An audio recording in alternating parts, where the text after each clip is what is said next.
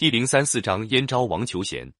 打从孟尝君被撤了相位以后，齐闵王又和楚、魏两国灭了宋国，更加骄横起来。他一心想兼并列国，自己来当天子。这一来，列国诸侯对他都不满意，特别是齐国北面的燕国，受到齐国的欺负，更想找机会报仇。燕国本来也是个大国，后来传到燕王哙手里，听信了坏人的主意，竟学起传说中尧舜让位的办法来，把王位让给了相国子之。燕国将军和太子平进攻子之，燕国发生大乱。齐国借平定燕国内乱的名义打进燕国，燕国差点被灭掉。后来燕国军民把太子平立为国君，奋起反抗，把齐国军队赶了出去。太子平即位，就是燕昭王。他立志时，燕国强大起来，下决心物色治国的人才，可是没找到合适的人。有人提醒他，老臣郭奎挺有见识，不如去找他商量一下。燕昭王亲自登门拜访郭奎，对郭奎说：“齐国趁我们国家内乱侵略我们，这个耻辱我是忘不了的。但是现在燕国国力弱小，还不能报这个仇。要是有个贤人来帮助我报仇雪耻，我宁愿伺候他。您能不能推荐这样的人才呢？”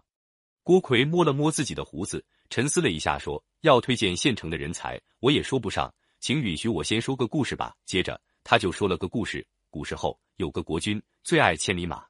他派人到处寻找，找了三年都没找到。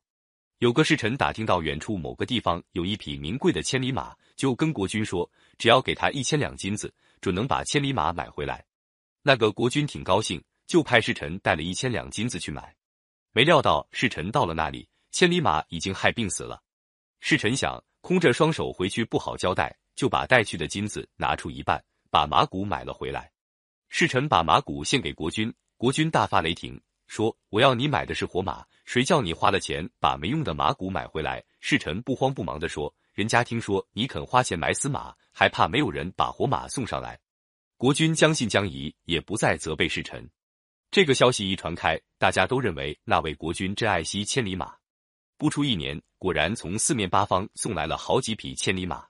郭奎说完这个故事，说：“大王一定要征求贤才，就不妨把我当马骨来试一试吧。”燕昭王听了大受启发，回去以后马上派人造了一座很精致的房子给郭奎住，还拜郭奎做老师。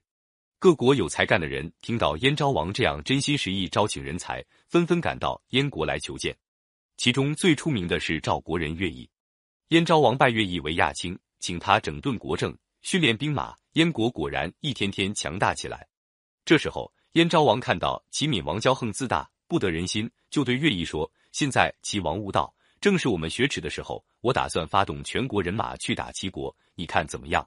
乐毅说：“齐国地广人多，靠我们一个国家去打，恐怕不行。大王要攻打齐国，一定要跟别的国家联合起来。”燕昭王就派乐毅到赵国跟赵惠文王接上了头，另派人跟韩、魏两国取得联络，还叫赵国去联络秦国。这些国家看不惯齐国的霸道，都愿意跟燕国一起发兵。公元前二百八十四年，燕昭王拜乐毅为上将军，统帅五国兵马，浩浩荡荡杀奔齐国。齐闵王听说五国联军打过来，也着了慌，把全国兵马集中起来抵抗联军，在济水的西面打了一仗。由于乐毅善于指挥，五国人马士气旺盛，把齐国军队打得一败涂地。齐闵王逃回临淄去了。赵、韩、秦、魏的将士打了胜仗，各自占领了齐国的几座城，不想再打下去了。只有乐毅不肯罢休，他亲自率领燕国军队长驱直入，一直打下了齐国都城临淄。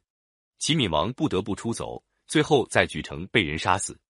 燕昭王认为乐毅立了大功，亲自到济水边劳军，论功行赏，封乐毅为昌国君。